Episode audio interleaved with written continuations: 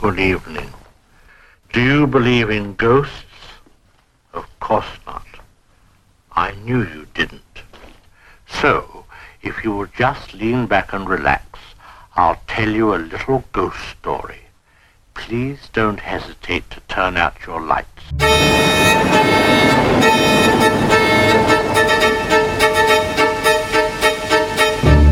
From the darkest corners of Chicago, this is the Unenthusiastic Critics Halloween Movie Marathon.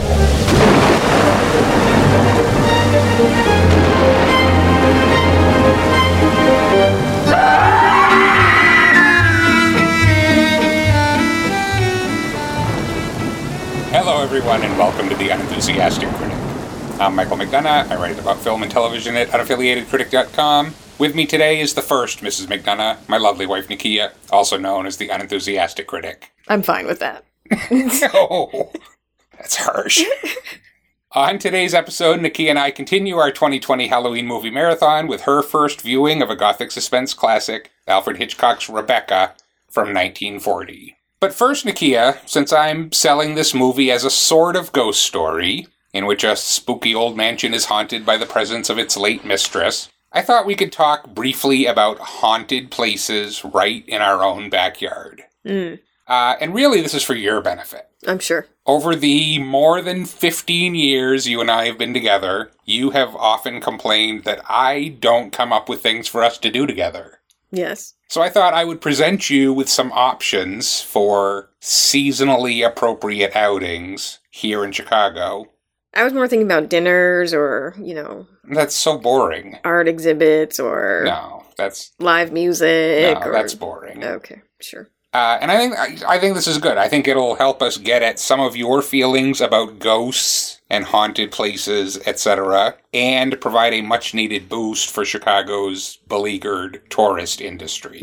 Uh, and some of these will have to wait till next year, of course, due to the pandemic. But I think there are a few of these we can actually do this Halloween, hmm allowing us to observe proper social distancing strategies. I'm not going to risk COVID for some ghost nonsense, so it's unlikely I'll want to do anything you have prepared, but okay. Okay, so I'll give you a couple of outdoor options. How about Alright. that? That's safer, right? Sure. For example, not far from us is Lincoln Park, one of the city's many idyllic outdoor spaces Idyllic to whom? in one of its more affluent neighborhoods. Mhm. You and I have been there often. There's a conservatory, there's a nature museum, there's a local zoo, there's baseball diamonds, a beautiful lily pond where you and I briefly considered having our wedding. Sure.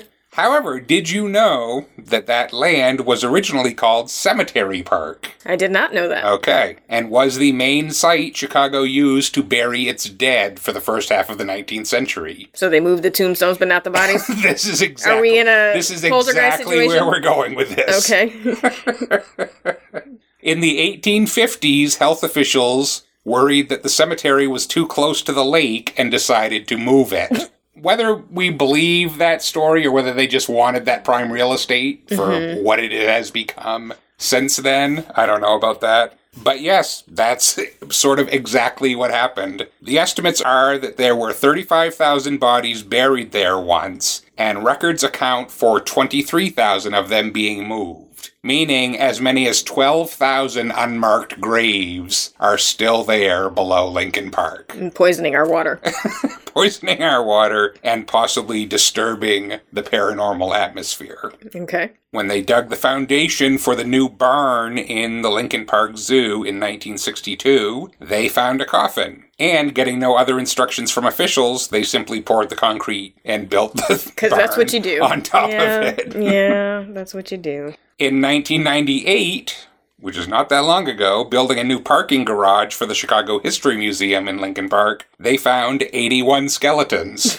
uh, so yeah, there's there's a lot of stuff there. So that I think that explains. I feel like every time we've gone to Lincoln Park Zoo, we never see the animals. No, they're, of- always they're always huddling. they're inside. always. I think they they know something They that we they in the knew. They were just like this. Is, we don't we don't want to be here. like you shouldn't be here. None of us are supposed to be here. We're gonna stay inside. Okay, and that explains that. So this may also explain why Ursula Bielski, who's a parapsychologist who founded the Chicago Hauntings Ghost Tour calls Lincoln Park, without a doubt, the most active site I've investigated. Hmm.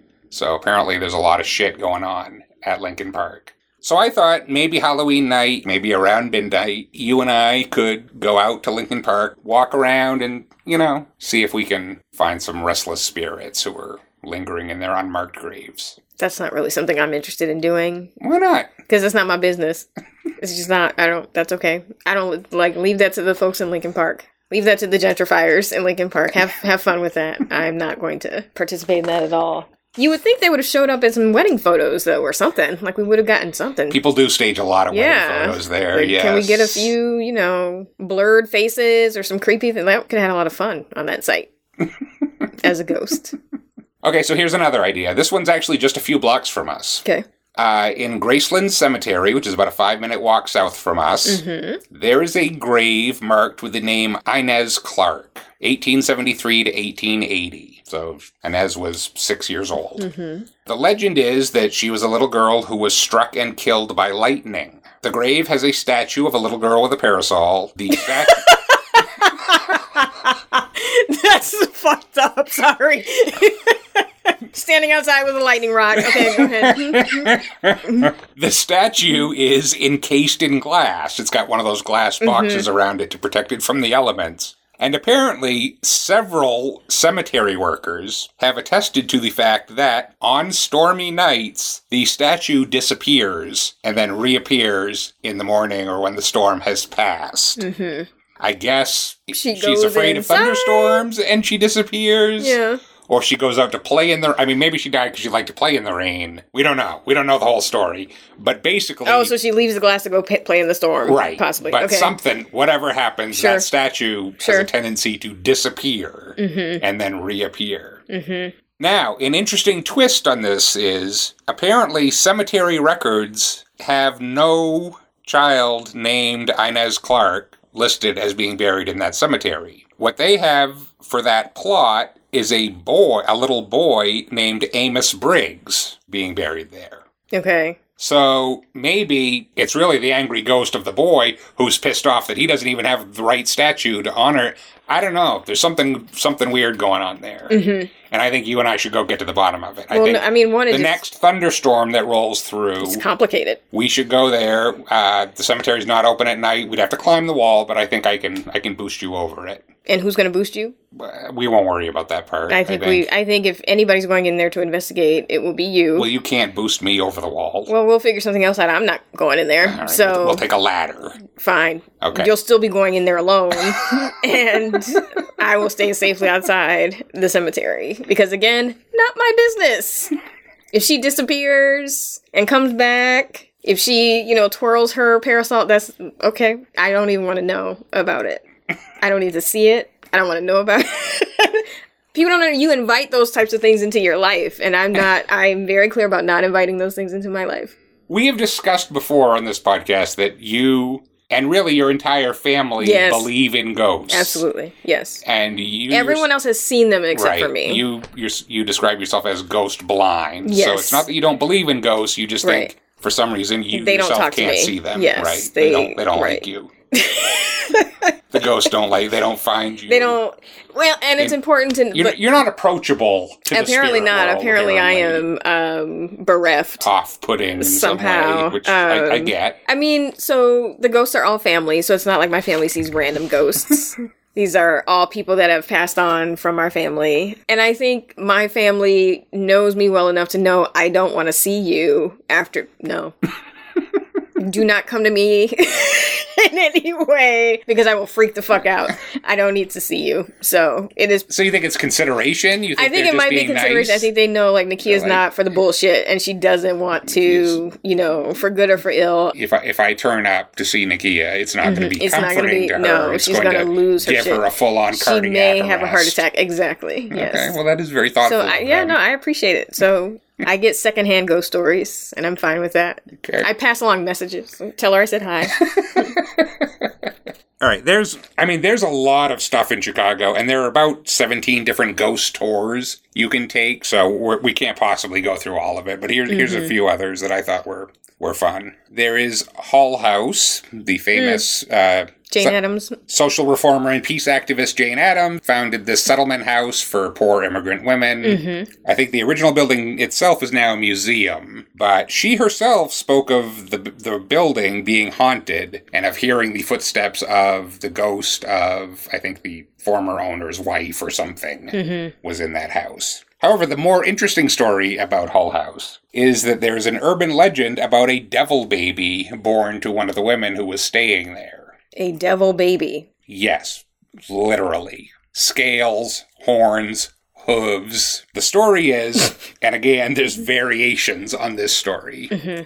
But basically, it, they all include a, you know, brutish, ungodly husband who made some comment to the effect of, I'd rather have the devil in this house than another baby. Or something ah. like that. Mm-hmm. Okay, so this mm-hmm. baby was born with scales and hooves and horns. The baby apparently started to speak in a profane manner the moment it was born, and they ended up locking this thing in the attic. This is the story. Okay. And this story was so pervasive that people would call up Hull House and show up at Hull House demanding to see this child. Why would you want to see a devil baby? Uh, in 1916, Jane Addams herself wrote a long piece for The Atlantic exploring this phenomenon. And she said, because the devil baby embodied an undeserved wrong to a poor mother whose tender child had been claimed by the forces of evil, his merely reputed presence had power to attract to Hull House hundreds of women who had been humbled and disgraced by their children. And she writes about the phenomenon as a sort of manifestation of poverty, grief, and superstition. Mm-hmm. Personally, I think she was protesting too much, and the most obvious explanation is that they had a devil baby locked in their attic. Well, they absolutely did not have a devil baby locked in their attic. Because one, does a locked door stop the devil? Well, it's a baby devil. But still, I mean, it's. I feel like Damien was pretty powerful from the get go. Um, at the very least, you know, they'd have a dog under their control or something. So I'm sorry, w- mothers would come to see the devil baby to sort of feel better about their own shitty kids. Is that That's what I was. That was her theory. Yes, I think. okay? You don't think that would be that that wouldn't be comforting to you? You're still stuck with your shitty kid. You can't. I mean, so I don't know how the devil baby helps you feel better about that. Mm. And also, it was not a devil baby. It was likely some sort Why of. do you? That was not a devil. It was like You just talked about how you believe in ghosts and all. This I do, stuff. but I do What's not think that that a, a a woman baby? birthed a devil baby. I- okay, so okay, if we're gonna take this seriously, I do not think the devil would be born looking like what we would think the devil would be born looking like. The devil is going to be born in an attractive form. It's going to be a blonde, blue-eyed Gerber kid that everybody's going to be in love with and be enchanted by, and then they're going to, you know, rise to power. Like the they're not going to come out looking like a cartoon devil. They're not. The devil's too like. You're not going to tip your hand in that way. They just locked you in. a- Genes are very powerful. You don't know what you're going to get. no, but the whole like the devil and the devil doesn't. Okay, see now we're having a ridiculous conversation. The devil doesn't look like the Oh, devil. it's our first one ever. the devil was a fallen angel. He looked like an angel. He didn't look oh, okay. like horned, scaly, hooved. you, you know this. Personally, yes. You've seen you've seen the devil. I've watched many a terrible film with representations of the devil, including what's the one that I like that you hate? Um, You gotta narrow that down for me. the one with um mask. Eric Stoltz. Yes, Stoltz. Yes, with Stoltz, and then it's um. Oh, is that the prophecy the or prophecy? something like that? Yes, Okay. and it is um Viggo Mortensen, I think. yeah. plays the devil. So your kid's gonna come out looking like Viggo Looking like Mortensen with like cheekbones and Nordic and amazing and you're gonna love it and it's gonna take over the world because it can do that because it looks like someone that everybody is gonna want to love and listen to and follow, not like a goat. So that was obviously a child with some physical deformities that they then locked in a fucking attic. According to Jane Addams, it wasn't anything. There was never. she doesn't even know where how this got started. okay.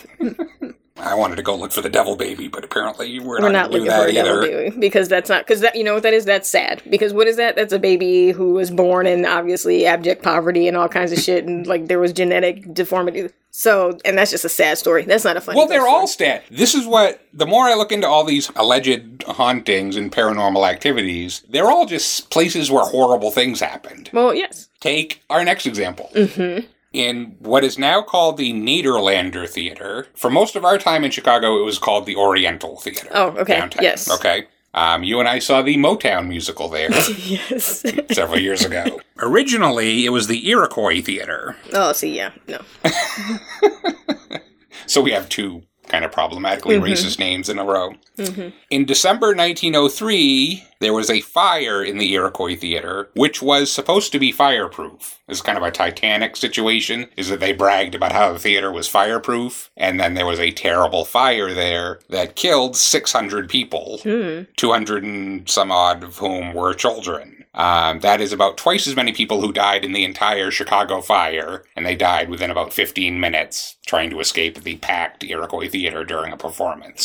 There was one fire escape that led to the alley behind the theater. The fire escape was apparently too frozen to actually be lowered, so it basically just became this fountain of death of people falling from the building into a pile in the alley below. Apparently, that alley is now known as the Alley of Death or Death Alley Creative. apparently descriptive. Mm-hmm. The fire did lead to nationwide reform about fire safety, It's usually how that happens. but also this is supposed to be another paranormal hotspot behind this theater, where people have reported hearing voices, hearing footsteps, the disembodied voices of crying children, and one woman who reported passing through the alley and feeling a small child take her hand. What was the show? The show, interestingly, and this is going to come up in our discussion of Rebecca, it was a production of Bluebeard.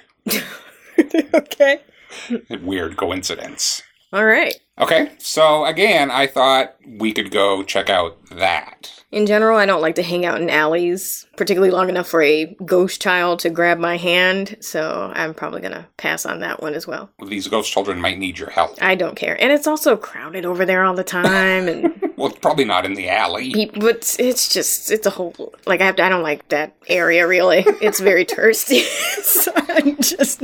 We, we don't like to go into the loop if we can help it anyway, do we?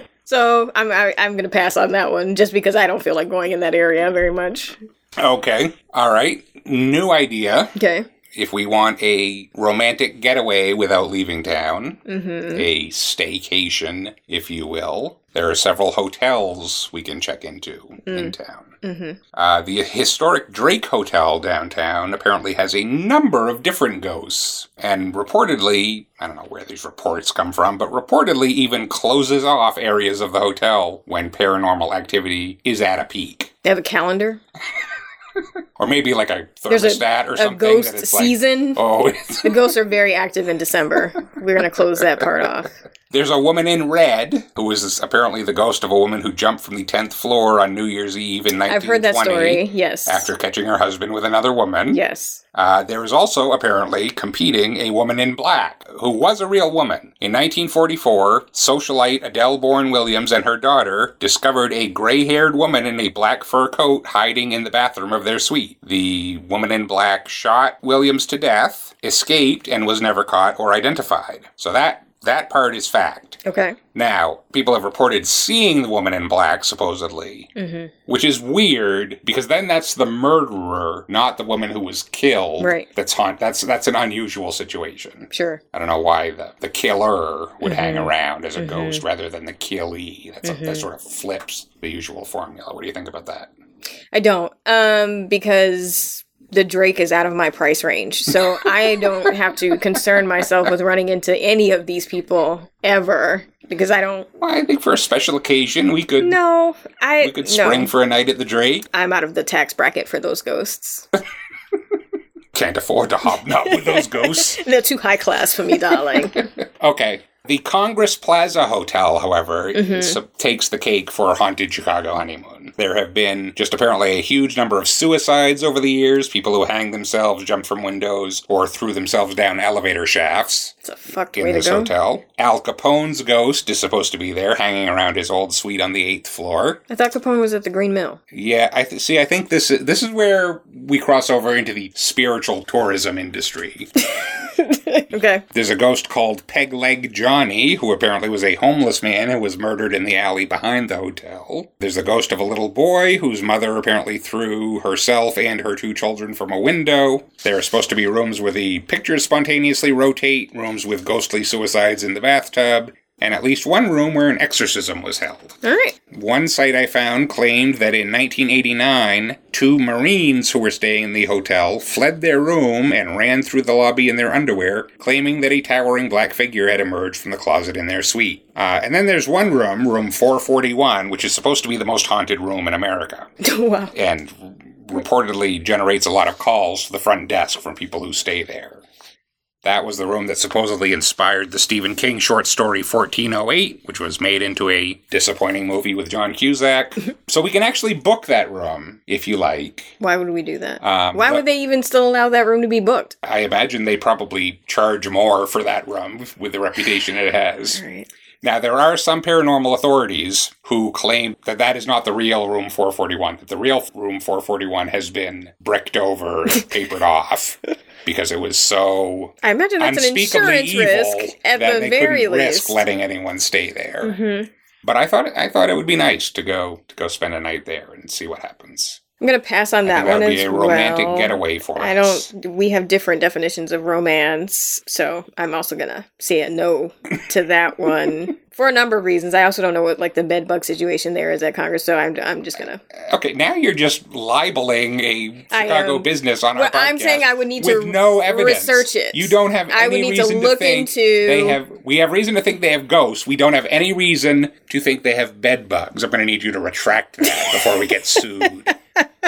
I just said I would need to look into the status of their bed bug situation, and that's with any hotel. I that's I need. I always do some very particular. Which one of those would you be more afraid of? I mean, the bed bugs. If, if if they said to you, okay, we got two rooms left, one of them has ghosts Mm-hmm. and one of them has bed bugs. well, the bed bugs would come back with us, and we'd right, have we got to like, take the ghost room, right? pe- like take all of our shit and Yeah. get rid of it, and so no, I, I can't handle bed bugs.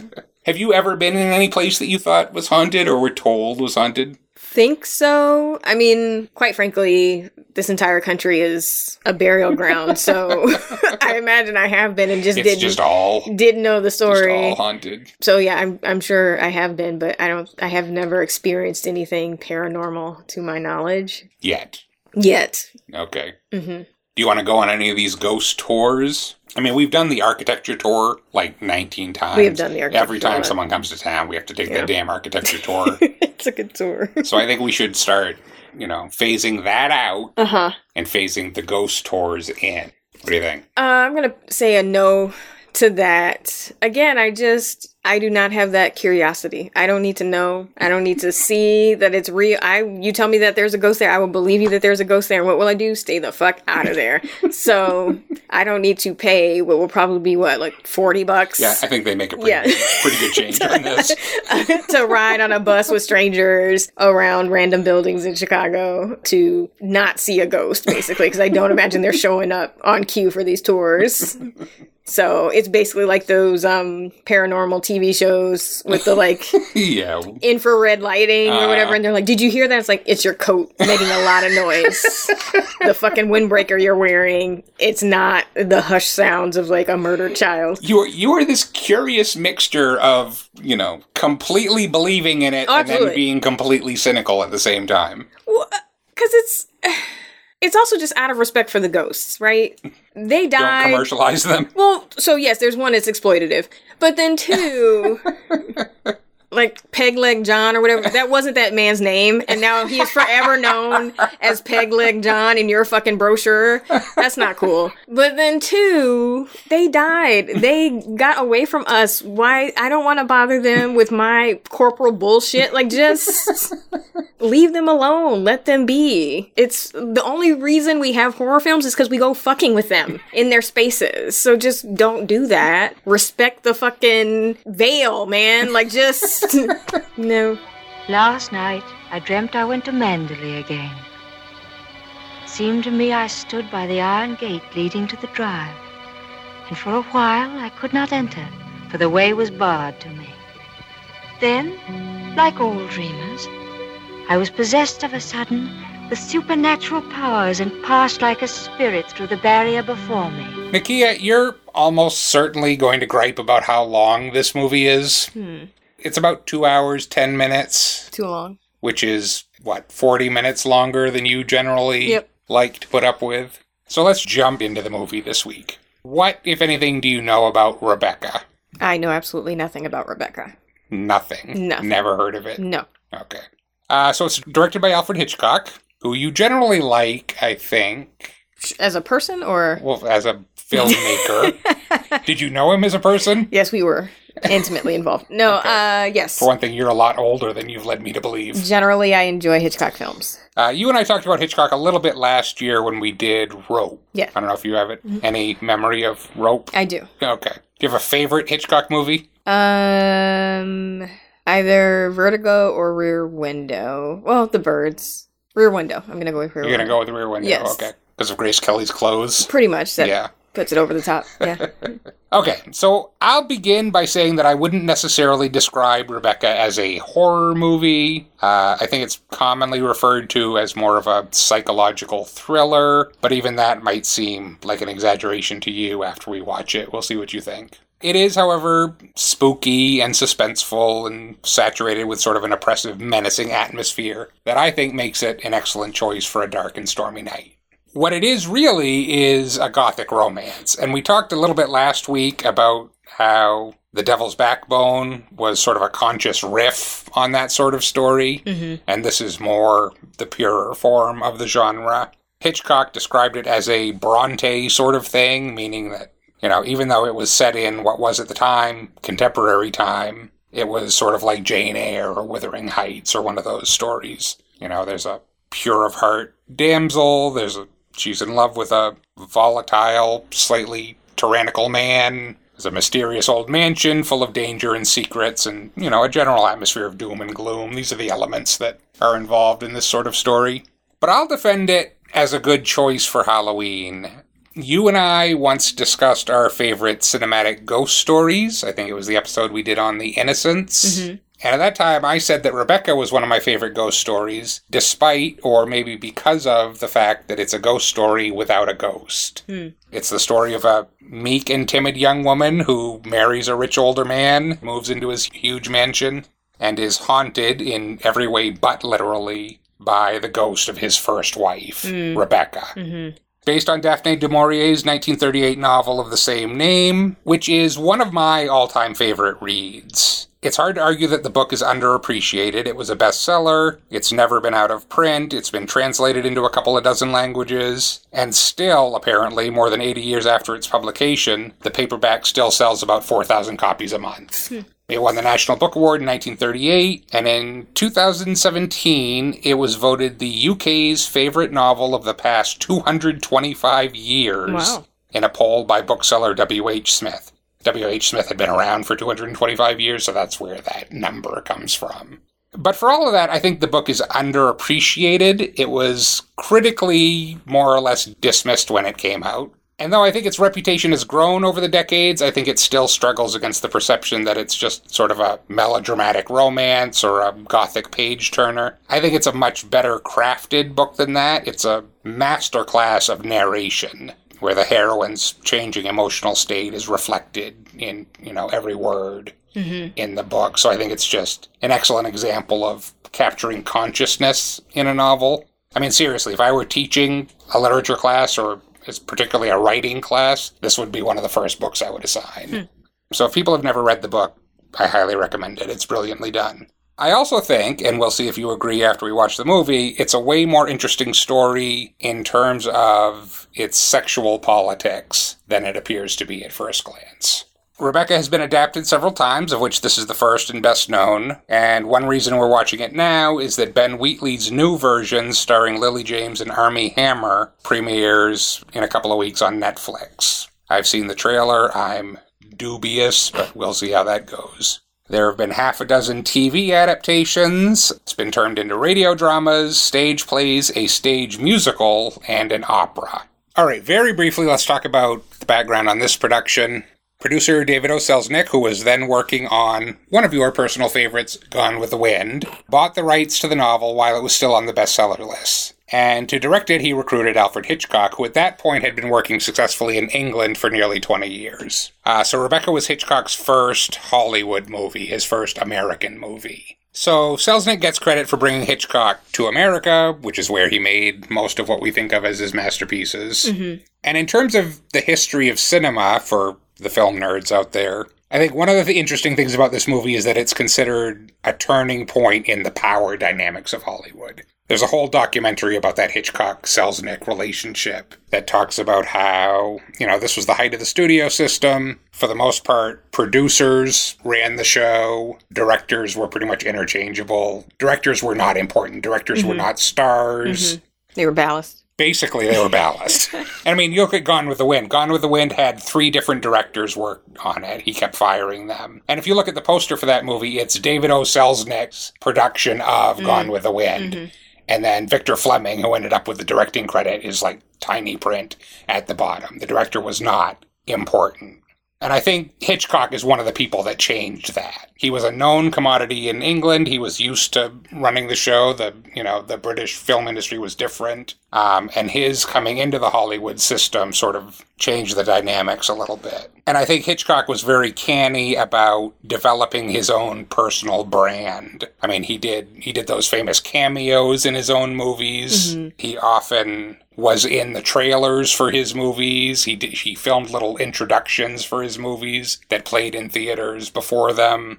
And then later, when he hosted the Alfred Hitchcock Presents show on television, he sort of became the first recognizable director, probably the only director most Americans could name on sight. Mm-hmm. He and Selznick fought a lot on the making of this movie. I think to the benefit of the movie, because part of what Hitchcock wanted to do with it would not have been good. Hitchcock wanted to put more humor in it. He wanted to put more action in it. I'm not sure how that would have worked. And Selznick basically told him, look, we bought the book. We're going to make the book. Mm-hmm. That's what we want to do. Mm-hmm. Anyway, we can talk about that more later, but I think it works. I think what we got is as close as was possible to the novel within the confines of the Hollywood system, and that includes the, which we've talked about several times, the Hays Code. Right. I'm not going to give any plot details away, but after we watched the movie, there were certain changes that had to be made from the book for the censors to approve it. But I think it's a great movie, and I definitely think it's a movie that my my opinion of it has not changed, but the way I read it has definitely changed from the first time I saw it when I was a kid, where I took it, I think, much more as face value, and now, like I said, I think it's I think it's a much more complex story than that. Okay, none of that means that you are going to like this movie, of course. Um, you actually asked me before we did this, do you think I'm going to like this movie? I have no idea. My guess is you'll like the movie, you'll get frustrated with the characters. Okay. Uh, but that's just a guess. We, you know, you and I have been doing this for a long time now, and I still can never predict whether you're going to like something or not. You, you have any idea? No, I have no idea. Okay. All right. Well, let's go find out. Announcing the return of the most glamorous motion picture ever made, David O. Selznick and Alfred Hitchcock bring you the Grand Slam Prize winner that made motion picture history. Winner of the Academy Award, voted by America's critics as the best picture of the year. And now, as a result of a national poll, winning new honors as audiences throughout the country vote to see it again. The Selznick Studio's successor to Gone with the Wind, Rebecca, brought to the screen with all the warmth and emotion that made millions of readers acclaim Daphne du Maurier's bestseller as the most exciting love story of our time. The fascinating Max de Winter lives on the screen in the person of Laurence Olivier. Why, it's Max de Winter. How do you know? The shy, unsophisticated young girl who dared to follow in the footsteps of the beautiful Rebecca is portrayed by lovely Joan Fontaine. How could I ask you to love me when I knew you loved Rebecca still? Whenever you touched me, I, I knew you were comparing me with Rebecca. What is the mystery of Rebecca? What dread secret is hidden within the silent walls of Manderley? It's not only in this room. It's in all the rooms in the house. I can almost hear it now. Do you think the dead come back and watch the living? Tell me, is Mrs. Van Hopper a friend of yours or just a relation? No, she's my employer. I'm what is known as a paid companion. I didn't know companionship could be bought. There is mystery, love, and laughter in Rebecca, the motion picture still unsurpassed for suspenseful romance. And we're back. During the break, Nikki and I watched Rebecca. Nakia, Rebecca was nominated for 11 Oscars, including Picture, Director, Actor, Actress, Supporting Actress, Cinematography, Screenplay, Art Direction, Film Editing, Score, and Visual Effects. It won for George Barnes' cinematography, and it won Best Picture. The second win in a row for Selznick after Gone with the Wind the previous year, and the only win ever for a Hitchcock movie. Uh, Hitchcock was nominated for Best Director. He didn't win, and in fact, Hitchcock never won a competitive Oscar, though he was nominated five times, which kind of proves that even back then the Oscars were bullshit. The film was well received. Frank Nugent, writing in the New York Times, called it an altogether brilliant film, haunting, suspenseful, handsome, and handsomely played. But what did you think of it? Um, it was fine. Oh dear. I didn't love it. You didn't love it. No, I thought it was really well done, and I thought Mrs. Danvers was wonderful. uh, but yeah, it's de- it, it It's a wouldn't. word that's never been used to apply this. but it wouldn't be one of my favorite Hitchcocks. Really? No. Oh, I love this movie. Okay, well, let's maybe start with challenging my premise here. Is this a Halloween movie?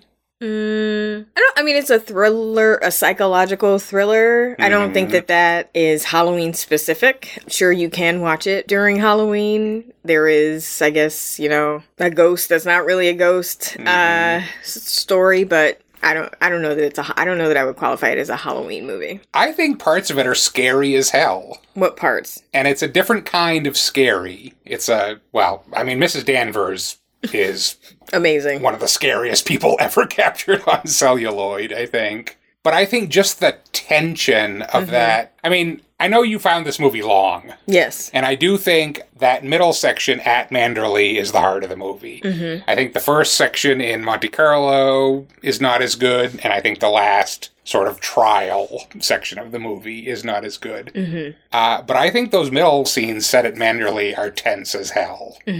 Um, well, tense is not scary though. well, I think there's a general air of menace Sure. to everything. And I think the more you relate to that main character, I think the more you feel that. And so maybe that's where I don't jive with this film because she actually just annoyed the shit See, out of me. I, I predicted that's what was going to happen. I, was, I just wanted her Is to nut your- up your and just? Yeah. like, do what you need to do. Uh, so maybe that's why I did not. I, I didn't identify with the second Mrs. De Winter because she just. I was like, you need to grow some balls, And it is tricky to talk about her, of course, because she has no first name. right? That's true in the book, too. This is how much she is overshadowed by Rebecca is that she doesn't even have her own name. Mm-hmm. Um, in the script, I believe she was listed as I. Okay, how do you want to tackle this? Let's. I. I don't think we want to go scene by scene, but maybe we can start by just talking about that first section. That this is the courtship. This is the love story. Except it's not a love story at all. What do you mean?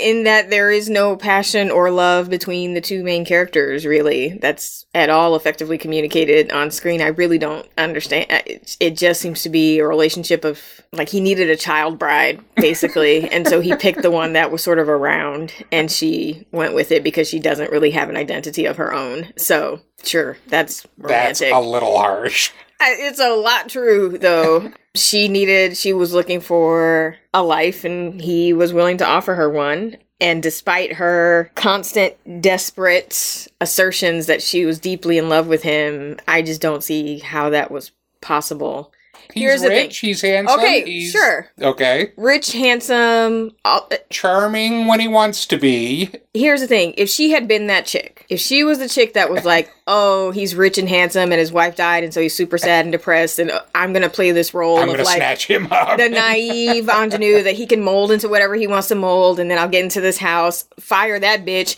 and make this my life. Then perf- then I would have been all on board. Which is what her employer, Mrs. Van Hopper, Thought that she was accuses doing, her of doing. She says, "Oh, I have to give you credit Yeah. for a fast worker." but she she's not. She's just no. She was actually in love with this person apparently. Uh, you want to talk about Mrs. Van Hopper at all? What is her? She's new money, just tacky, and you know lacks class and doesn't recognize when people hate her. so, not really a whole lot to say. I read somewhere that there were audible gasps in the auditorium on screenings of this. when she puts her cigarette out in the cold cream. that was just such a tacky thing to do. Yeah, she's awful. Yeah, she's terrible. So you can't really blame no, again, the main as character a way for out, wanting to get away from it was a from good her. choice. Mhm. But that wasn't what this was. She she genuinely was apparently enraptured by this man who showed absolutely no emotion and only treated her like a child, basically, and whose proposal involved calling her a little fool. So Which would you prefer? New York or Manderley? Oh, please don't joke about it. Mrs. Van Hopper's waiting, and I th- I'd better say goodbye now. I repeat what I said. Either you go to America with Mrs. Van Hopper or you come home to Manderley with me. You mean you want a secretary or something? I'm asking you to marry me, you little fool. so yeah, I didn't. I wasn't. You, you were not caught up I in was the not romance caught up in the romance of this. I also have a hard time with films that ask me to find ridiculously beautiful women as like mousy or somehow plain or yeah, awkward. Like, this is a problem. that is a striking woman.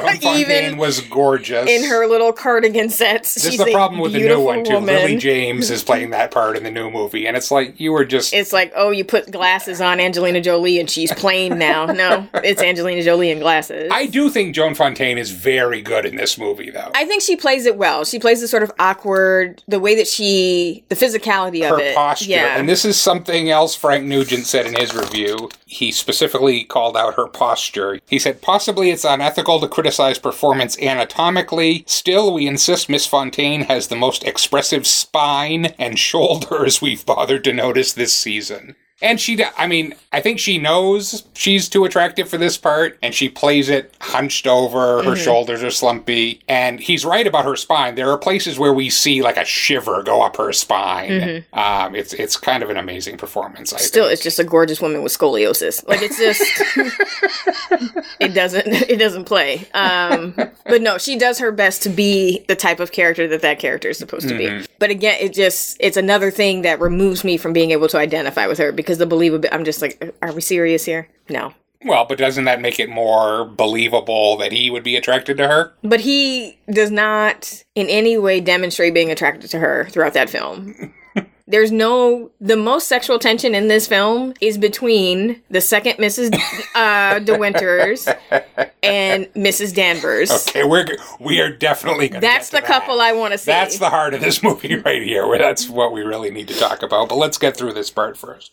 Okay, I actually looked it up after watching it this time, and again, I think it's the kind of thing that I first saw this movie when I was a kid, and then watching it again, I'm like, is there really an age difference here? And there isn't much of one. Olivier's like ten years older than Joan Fontaine was Mhm. when they made this movie. Mhm. I think he, the character's supposed to be maybe twenty Yeah, I years think he's supposed to be older yeah. than her. But what what did you think of Olivier? So this was my first, well, at least the first one that I was aware of because I think I looked him up Uh huh. and found out that he was um, Zeus. He was Zeus in Clash Zeus of the Clash Titans. of the, yes. of the Titans, and I don't remember. that was a it. paycheck job for him late in life. Um, so my first Olivier experience. Um, sure. what does sure mean? I I mean, he's talked about as one of those sort of rarefied actors. It's Well, just this is, yeah, you have to see, you know, his Hamlet or whatever. right. That's what I'm saying. So I'm saying I am not obviously. I have not seen his most of his work. So this was just sort of he was very aristocratic and brooding and all like so. so yeah, I mean, but it was no, not to me. No. Okay. I, he wore this tux that I really liked, so in the costume party. Um, so I just wanted to wear that myself. I didn't really care about him in it, but yeah. So Okay. I did not find him hot. No. All right. Okay, so I don't know that there's much more to say about that that opening, the Monte Carlo scene. Mm-hmm. Um, then we get to Manderley. Mm-hmm. Tell me about Manderley. It's a big ass house, too big for anyone, quite frankly. Manderley is a house with its own sort of story and myth, obviously, its own mystique. And from the moment that she enters, it is very clear that she's out of place. Yeah. Her being overwhelmed with this starts before she even gets there. Mm-hmm. I mean, it's the last thing Mrs. Van Hopper says to her, too, is that I can't really see you playing that role. Right. I can't really see you being mistress of Manderley. Yeah. And then they get there in a rainstorm, and she comes in looking like a drowned rat. And and and this is where we meet Mrs. Danvers, played by Judith Anderson, Mm-hmm. who apparently is your favorite person in the movie. She is. Yes. Okay. Yes. she's a woman about her business. She doesn't have time for the like. Okay. Um. Yeah. She. I just love her. Like she has no. there's no. It's very clear that she had a very special relationship with the first Mrs. De Winter and has no interest in making this sort of interloper feel at all welcome. If there's anything you want done, madam, you have only to tell me. I suppose you've been at Manderley for many years, longer than anyone else. Not so long as Frith. He was here when the old gentleman was living, when Mr. De Winter was a boy. Oh, I see. And you didn't come till after that. I came here when the first Mrs. De Winter was a bride.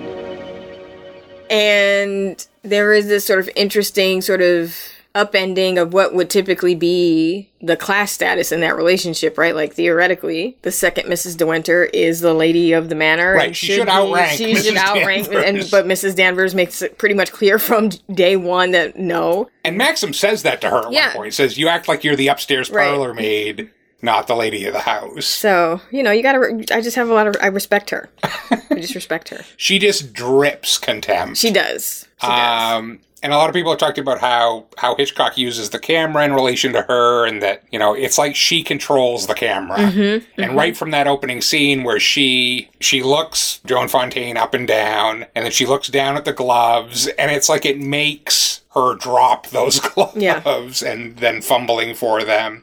Yeah, she's she's scary as shit, is Yeah. what she is. Yeah. And Max, and I think this is the class thing again, he's not even aware of it. No. And the question of why he has never fired this woman is one that I think is unanswered. Well, because she takes care of the house. And so as long as he doesn't have to actually worry about anything, he's not going to fire her. And even, you know, later in the film, there is an issue with the staff where uh, Mrs. Danvers accuses one of the other staff of breaking a, you know, cherished figurine. And Max says something to the second Mrs. De Winter to the effect of, like, why are they coming to me with this? They should be, ta- like, you should be handling that. So it's very clear that, like, he Right, he says that's your job. Right. He's not interested in engaging in that way, so he wouldn't necessarily know that, you know, Mrs. Danvers was way overstepping her bounds. All right, well, actually, let's talk about that. So there's that's her first morning at Manderley, Mm-hmm. and she basically does everything wrong. She has no idea what she's supposed to do or where she's supposed to go. She comes down, she goes into one room, and the butler says, "Oh, we don't light the fire in this room." Mrs. De Winter always did her correspondence in this other room. Yeah. And so again, just this trying to walk in the steps of this woman who actually ran this house and was mm-hmm. actually in control and glamorous and beautiful and strong. And just that house is so oppressive. I mean, the you talked about how Maxim sort of treats her like a child and mm-hmm. infantilizes her. And that house does the same thing. The doorknobs are above her head. those doors are so huge, and she walks up to those doorknobs and has to reach up above her head to turn the doors and open the doors. The fireplaces are big enough that she can stand in them. Everything just dwarfs her. Um, there's a great shot of her in the middle of the movie sitting in a chair, and the chair, the armchair is like three times Yeah. as big as a normal armchair would be, and she's just tiny in it. Uh, but yeah, and then she, so she goes into the into the morning room um, because she's told that's where Mrs. De Winter always did her correspondence. She has no correspondence. She has nobody to write to. She has no social network. She, you know, she has no idea what she's supposed to do, and everything is covered with that R, Rebecca's monogram, and then she knocks over that China Cupid and is just horrified that she's like gonna get in trouble Yeah. for that. She hides the pieces and hopes no one ever notices. I mean, do you you, you don't relate to that character at all? Just that in I feel like anyone who's ever been insecure about anything mm-hmm. has to feel the tension in this movie that radiates from her. I mean, yes, there's definitely there are definitely spaces where I feel like I don't belong or that they weren't necessarily meant for me or they're very precious and so, you know, I mean, I mean, my great grandma's living room was basically that, right? Like you couldn't. everything was covered in plastic and was sort of perfectly placed, and we never went in there except for Christmas because that's where the tree was. Um, otherwise, it was like you're, you know, you're not good enough to sit in that room. with all the love in the world. So yes, I do understand that. I guess where I start to lose a little bit of empathy there is that's her home. Like that's she's now woman of the house. Mhm. So But I don't know how you walk into that space and feel like that's your home, no, that's no, that's fair. coming from where she came from. Yeah. I mean, I just I feel like she is such a sympathetic character just because she, I mean she's like this exposed nerve. She's just everything is just terrifying and oppressive to her. Mm-hmm. But you, as you said, just wanted her to nut up, Pretty much. which she does do eventually or tries to. She tries very weakly. Yeah. she should have just fired Mrs. Danvers. She just like just fired that woman. Okay, so it happens after the scene. There, there's one afternoon that sort of changes things. It's where Favell shows up first. This is George Sanders mm-hmm. being very George Sanders, Rebecca's cousin, quote unquote. And then it's after that that she and Mrs. Danvers have that scene in the West Wing, which is Rebecca's bedroom that's been closed off behind this door that she's never dared go in before, and she finally goes in there. Uh, let's let's talk about that scene because I think it's it gets to a lot of what is interesting to talk about with this movie. I didn't expect to see you, Mrs. Danvers. I, I noticed that the window wasn't closed, and I came up to see if I could fasten it. Why did you say that? I closed it before I left the room. You opened it yourself, didn't you? You've always wanted to see this room, haven't you, madam? Why did you never ask me to show it to you? I was ready to show it to you every day.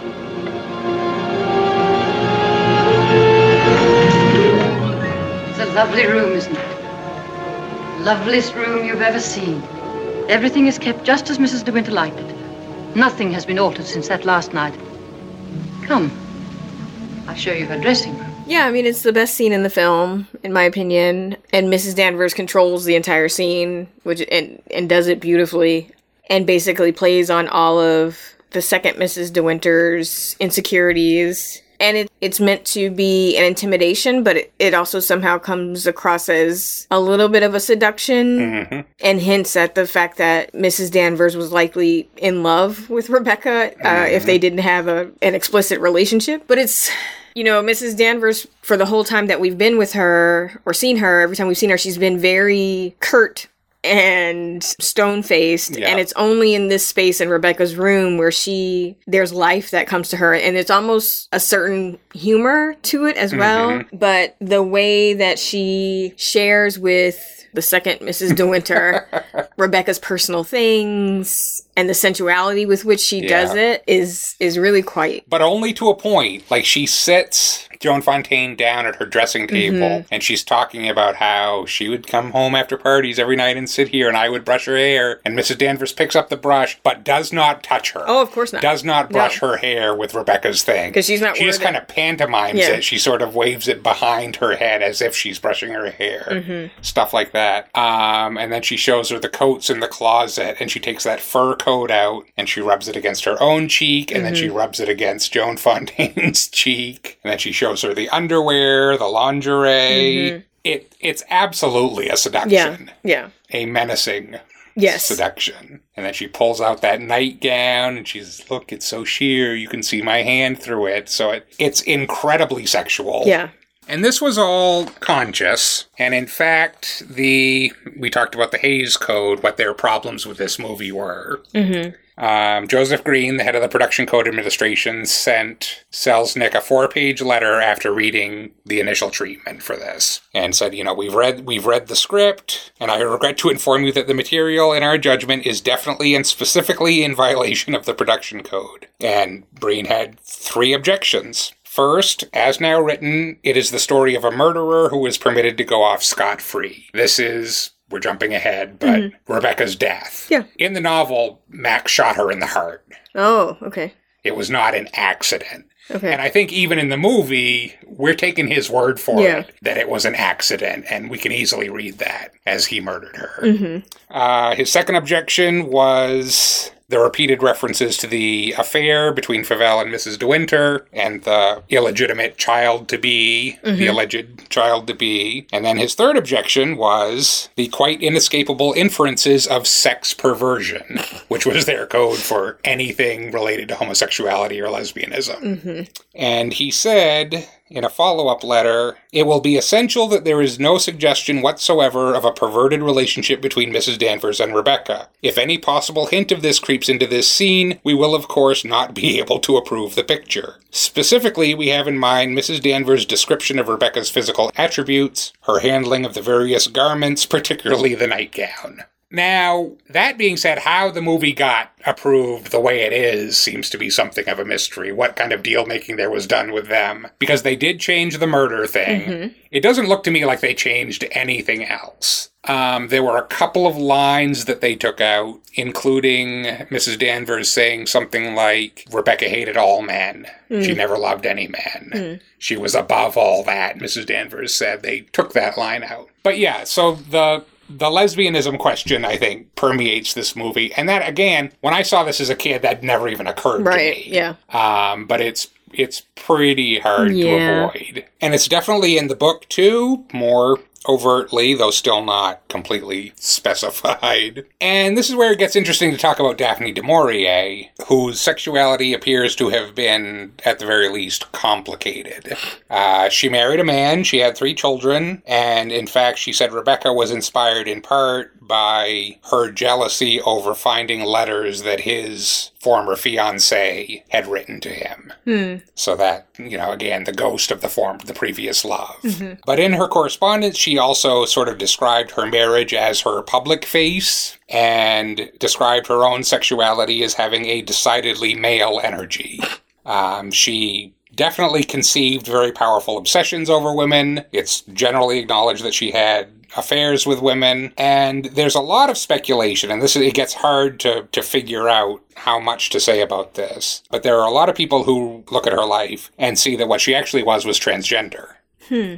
From the time of her childhood, she described herself as having a boy's mind and a boy's heart. She said her outward form was a mistake. Hmm. She described herself as being a man stuck in a woman's body, etc., etc. To the extent where she apparently, as a child, had an alter ego named Eric that she dressed up in boys' clothes. So again, it's hard to say for certain, but Right. that Right. but certainly all of that is there and i think all of that is in this movie too. Mm-hmm. In the book and i don't remember i don't think it's in the movie but in the book i know mrs danvers uses a lot of those same terms to talk about rebecca as how she had a man's spirit mm-hmm. that kind of thing. Mm-hmm. She should have been born a man. And you can read that as oh she was strong and powerful and aggressive etc or you can read it as more complicated than that. I, I i don't know i think it's really interesting and then I think from that, or definitely at least including that, we get to the question of, and this is, I think, how a lot of people read the novel now, at least. You know, I describe this as a ghost story without a ghost. I think you can also see it as a feminist story without the feminist character. How so? That Rebecca is the feminist? That Rebecca is the hero of the story, and Max is the villain.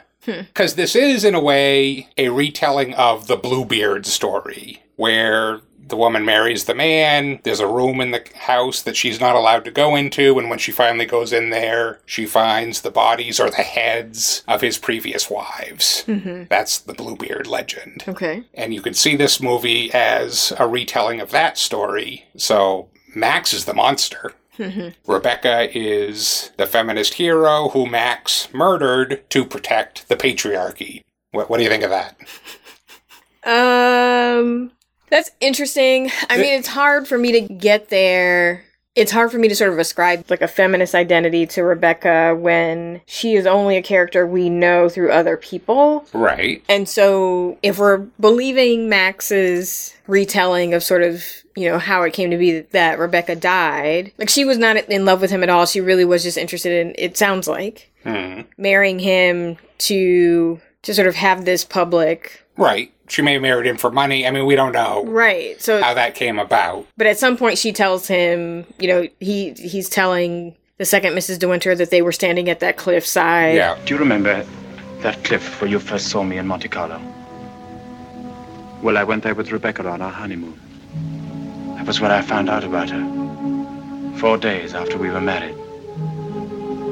She stood there laughing, her black hair blowing in the wind, and told me all about herself.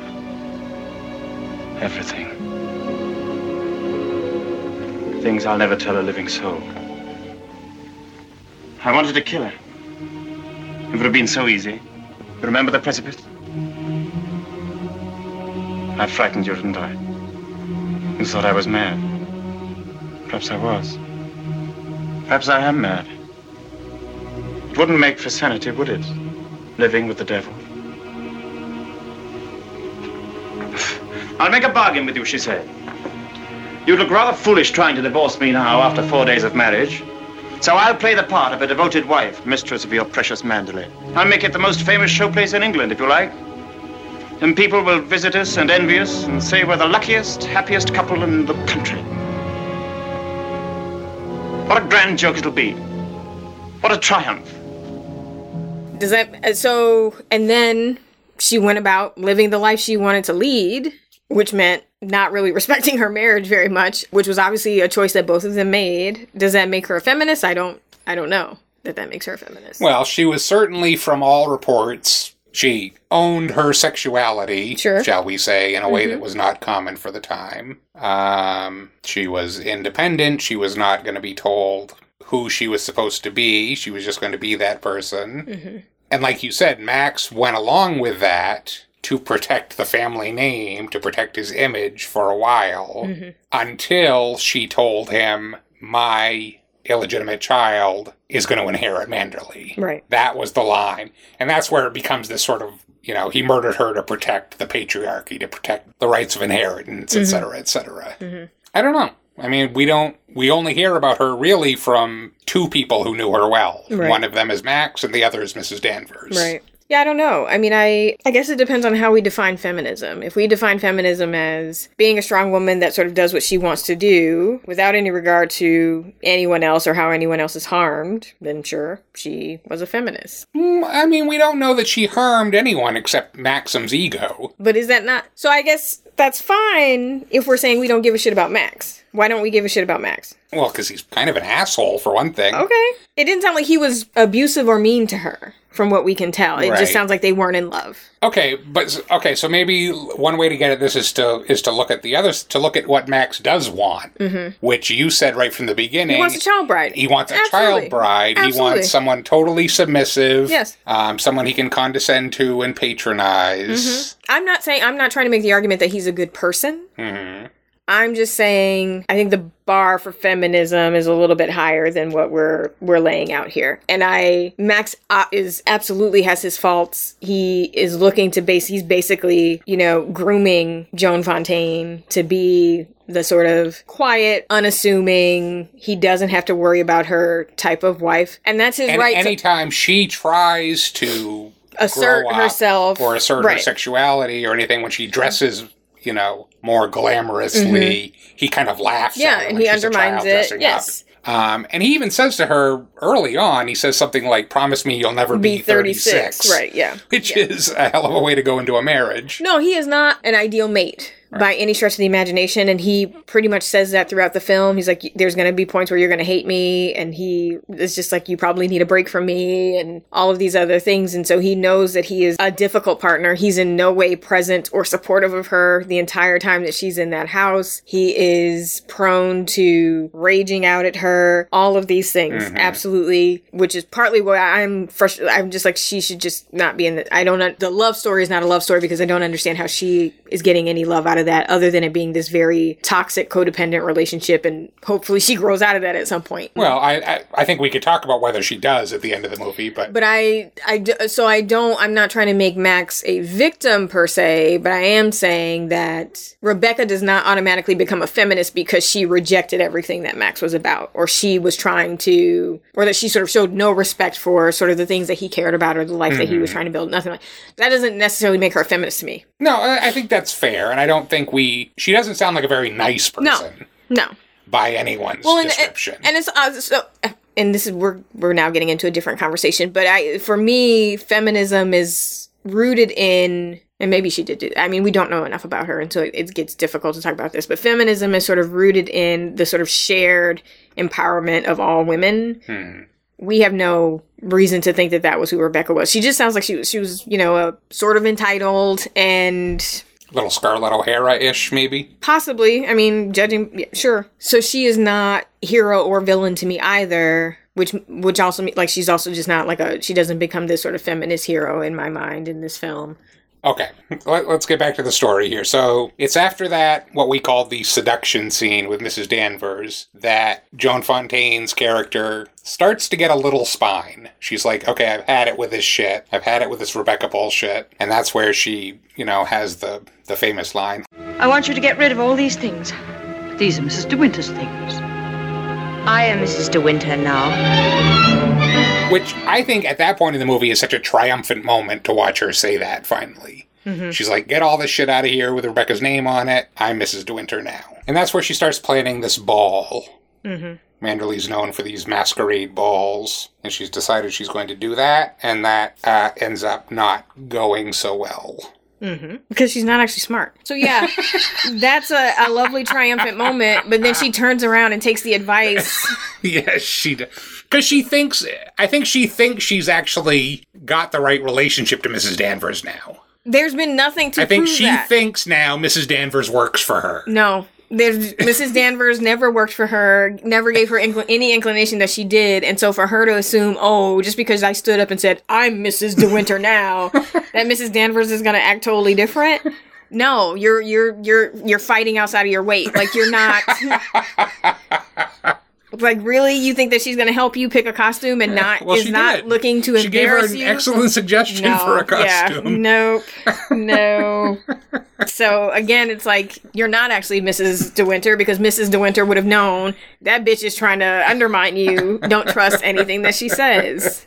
That's such a horrible scene where she comes down that staircase In her in her O'Hara costume, best. and she's so proud of it, Yeah. and she's you know she feels like she's gonna make Maxim so proud, and he turns around and just looks at her with disgust and yells at her. Yeah. and says, "Go put literally anything else on." Yeah, because Mrs. Danvers tricked her into wearing the exact same costume Rebecca wore at the last masquerade ball. And this is where we have the second scene between Joan Fontaine and missus Mhm. Danvers up in Rebecca's bedroom. hmm Can we? So going back a little bit before that, Okay. so she is an artist. Um, from what we've seen of her work, You have almost as much contempt for this character I really do. as Mrs. Danvers I- does.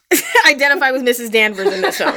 That's so Um, that's so worrying. so she's drawing ideas for costumes, Yeah. and so one of them is sort of like a, a Joan of Arc Yeah. sort of thing, and then we see one that looks like it might be like a princess sort of costume or something, and then she just ends up with, and so it's like clear, like this is a woman who has no identity and doesn't know what she wants to be, Mhm. and so and maybe that's why it's so hard for me to just identify with her as a viewer because she didn't even know who she is. So how can I identify with someone who doesn't know who they are? And again, she's just dumb. Like she's just like.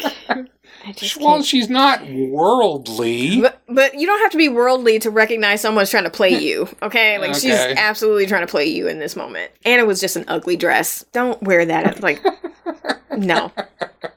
Uh anyway, so yes, the so she goes up to her bedroom and she's crying or actually Rebecca's bedroom Right. and she's crying and so Mrs. Danvers comes in and starts Well, no, in- no, wait a minute. I want because I want to give her credit here. She doesn't. She goes up there to confront Mrs. Danvers. She does. She's pissed off at She that is, point, which I give her credit for. But then she just cries. This is you keep complaining she's not tough enough. She's trying to be tough. But barely. Again, like you know who you're She's up trying to be strong until she lets Mrs. Danvers almost talk her into killing into jumping herself. out of a fucking window, okay? I watched you go down, just as I watched her a year ago.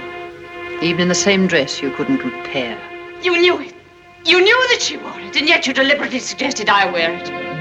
Why do you hate me? What have I done to you that you should ever hate me so? You tried to take her place. You let him marry you. I've seen his face, his eyes.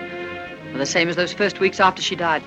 I used to listen to him, walking up and down, up and down, all night long, night after night, thinking of her, suffering torture because he'd lost her.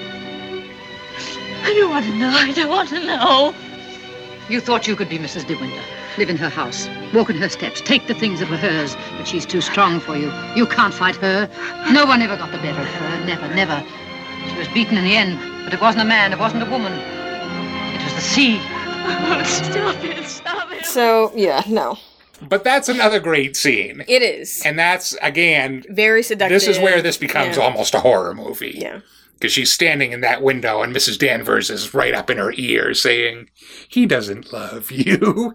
He wants to be alone with her. Why don't you just go out the window? And it almost works. Yes. And then we have the shipwreck, and that's where we start entering the last Yeah. phase of this movie. Really, and almost could have ended with their scene in the boathouse, Mm wh- which is Maxim's big confession, hmm. Mm hmm. where, you know, it, whether he killed Rebecca or whether Rebecca fell over and hit her head and died, we can argue about. He killed her. It is very. You don't. You don't even think it's a question. Very rarely does someone fall over and hit their head and die. Like, it just, no. I mean, he admits he struck her. Yes. And then she sort of stumbled and fell and hit her head. So Mhm. yeah, yeah, I agree with you. Uh, but the Hays Code needed that that little bit of cover that that the possibility that was an accident gave him. And then that's not even the big confession. The big confession is that he never loved Rebecca. Right. That's the climax of the movie. Whenever you touched me, I, I knew you were comparing me with Rebecca. Whenever you looked at me, or spoke to me, or walked with me in the garden, I knew you were thinking, this I did with Rebecca, and this, and this. Oh, it's true, isn't it? You thought I loved Rebecca? You thought that? I hated her. Because that's been Joan Fontaine's obsession the entire movie Right. was he'll never love me the way he loves Rebecca. Right. And then we find out he never loved Rebecca at all because Rebecca was terrible. Right. So I think one of the problems with this movie, and it was true in the book too, is that that's the emotional climax of the movie right there. The Mhm. story is really over Mm at that point hmm. Mm hmm. because the whole stakes of the movie have been viewing it from her character's perspective. Is, can she overcome the ghost of Rebecca and make this man love her? Right? That's Mhm. viewing this as the romance that the character thinks it is. That's what it's all about. That's a nice. The way that scene is filmed is nice, and it's it's the exact same thing he does at the end of Rope. Hitchcock does at the end of Rope, where the camera Follows the, yeah. follows the action Yeah. of the story he's telling of the murder, Mhm. even though there's nothing there. Yeah. Um, it's really nicely done. I mean, yeah, I mean, no, it's it's definitely, I don't know. That whole relationship is just a series of red flags to me, and and the fact that she wasn't out of there after that scene, um, where you're, you've clearly married a murderer, is a little baffling to me. Okay, well, wait a minute, because you're not. I think with both Rebecca and the second Mrs. De Winter, getting out of there was not that easy in the 1930s. I mean, Sure. it's not. I mean, look at what she was doing before. She had to be a paid companion to the horrible Mrs. Van Hopper just to make a living. She's probably still better. I don't know that that was better than Probably living in still a little bit Manderley. better. Sure. I mean, yeah. So yeah, I mean, and maybe this is the moment where she claims some sort of agency and decides to be the sort of ride or die chick. Which, sure, I guess. Um, I think she does. I mean, I think that's the turning point for her character in the movie. She becomes the grown up then. to cover up a murder, but okay. Yeah, to cover up a murder. She becomes an accomplice. She's telling him how to lie and she's telling him what to say. She even starts dressing differently. I noticed you noticed that when she came out. You always pay attention to the clothes. but the day after that scene, she comes out in a more grown up dress Mhm. than we've seen her wear in the entire movie. hmm Which Max hates, by the way. He sort of says, you know, I've killed whatever that like young, naive. Right. Well, that's the tragedy of this is that I don't know that he's going to love her after Mm. this Mm. because she has become the grown up and she has become almost maybe more than an equal with him because she's sort of again at this point she's sort of protecting him. hmm Um, she even like she tells the butler, "I don't want Mister De Winter to see the papers. Like protect him from that. Keep Yeah. those from him." So she is becoming the lady of the house. She is becoming more controlling of him. And yeah, he's not necessarily into that. That's not what he was looking for in a bride. hmm All right, do you have anything to say about that last half hour of the movie, or were you just waiting for it to be over at that point? I was just waiting for it to be over at that I, point. I had a hunch. I looked over and saw it. You were pretty much. I think you at that boathouse scene felt like the movie was coming to an end, and then it kept on going. Yeah, it was. I was done. Yeah. So yeah. Uh, so we get what? The final revelation is that She wasn't actually pregnant. She had Right. cancer and Right. she knew she was dying. So, and that wasn't something that she'd told her cousin lover Favell, right? or uh, Mrs. Danvers. Right. So we're led to believe that actually, in a way, it was a suicide. Right. That she, one way or the other, was goading Maxim into killing her. Yes. As final revenge, maybe? I don't know. I don't really. Wealthy people have too much time on their hands, quite frankly. It's like you, you're inventing problems for yourself at this point. But Maxim gets off. hmm And then comes back to Manderley, and we get the final line that's not the Northern Lights, that's Manderley. Yeah. Because Mrs. Danvers Burned it down. set the bitch on fire. Pretty much decided if Rebecca can't live there, no one can. and then didn't really plan for her own escape. Well, th this this should please you. In the book, Mrs. Danvers does not die in that fire. Mm. In the book, they come back and the house is on fire, and that's how the book ends. There's no. The assumption in the book is that Mrs. Danvers set the place on fire and left, which Okay. makes more sense. Yep. So, is it a happy ending? Not, in my opinion, no. These are two people who do not belong together, who are now pretty much bonded by, you know, murder and tragedy, and they lost a nice house.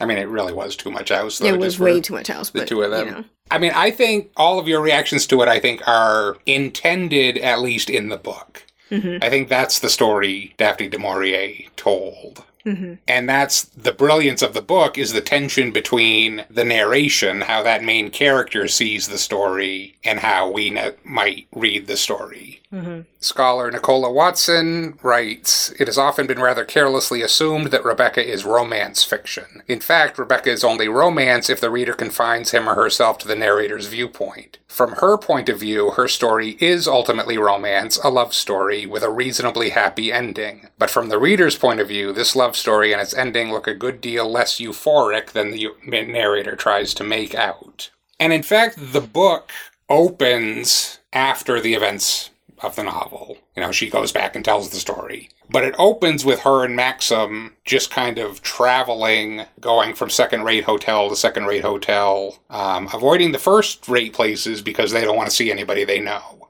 So, to some extent, they're just sort of expatriates cast out from society. Everybody basically knows or thinks that he killed his wife. So, really, it, again, it's not a particularly happy life.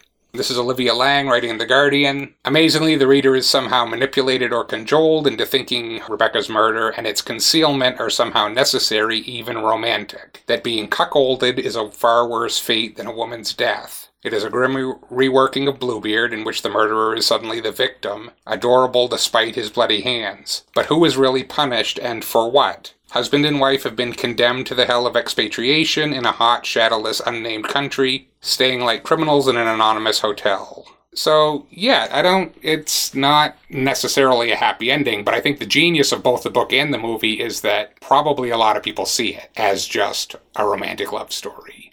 I don't know how, but okay. Well, it depends how much you buy into the, the point of view of the main character that she's in love with this guy and she wants to be with him and she wants to triumph over the, the late wife. Yes, but we all make poor choices in our 20s. and that's a poor choice. Did you? I made no choices in my 20s. That's how I I took the I was above it. no, I did. Uh, no. We, we, we met in your 20s is we where I'm did, going yeah. with this. No, I Mhm. know. Um, so yes, in my version, I would hope that she would. And growing out of it, it, that sounds very. That sounds like I'm being really sort of dismissive and infantilizing her. But to a certain extent, it is like we, you know, some things that seem exciting or romantic when you're in your twenties. The older you get, the shine comes off of that uh, pretty quickly, and you realize you're married to a murderer um, who has problems with women who are self-possessed and challenging. So yeah, I don't. It is not a romance to me. It is cautionary tale. Okay, I think that's fair. Really, when you think about it, she sort of missed the boat. She could have let him go to prison. Right. He would have been hanged for Rebecca's murder. She would have gotten everything. Yeah. She would have gotten Manderley and all the money. She could have gone home and fired Mrs. Danvers. Well, Mrs. Danvers was uh, was going to burn it down anyway, so You don't th- you don't think that would have worked out no, anyway? no, not unless she, you know, made some sort of deal with Mrs. Danvers prior to and said, okay, look, he's going to go down for this murder of the woman that you loved and that possibly loved you. We'll split everything and go our separate ways and never have to see each other I guess again. she and Mrs. Danvers could have gotten together. I don't think Mrs. Danvers was interested. Like No? Mrs. Danvers was very much still in love with Rebecca. So, but maybe she, she was like, "You can have the, you know, the panties, and I'll take everything else." and we'll, you know, live happily ever after. Um, so yeah, that I, that would have been a great ending as well.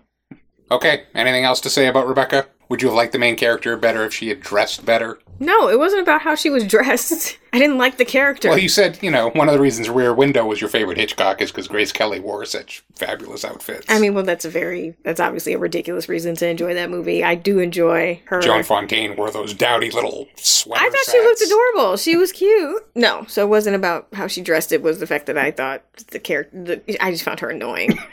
She's very annoying. Sorry. So this is not going to be one of your one of your favorites. No, but I do appreciate you know being exposed to Mrs. Danvers. Okay. So well, so you got that coming. I got that. That'll go down as one of my you know all time characters in film. So All right, I'm going to call that a win. all right. All right.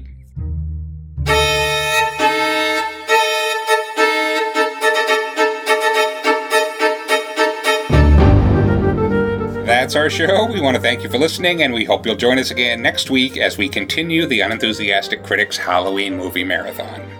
Nakia, we always like to do at least one recent horror film in these marathons, mm-hmm. so I think that's what we're going to do next week. This, however, is less a case of my advocating for a movie as it is asking for a second opinion on a movie that seemingly everyone else in the world but me thinks is a great horror movie. Okay. We are going to be watching Ari Aster's Hereditary from 2018. Oh, everybody loved that one. Right, this is what I'm saying. It was a critical hit, it was a commercial hit, everyone talked about how scary it was. Maybe I just wasn't in the mood for it the night I watched it. I did not care for it at all. Okay. So I wanted to revisit it, and as always, the perfect opportunity is to do that with you.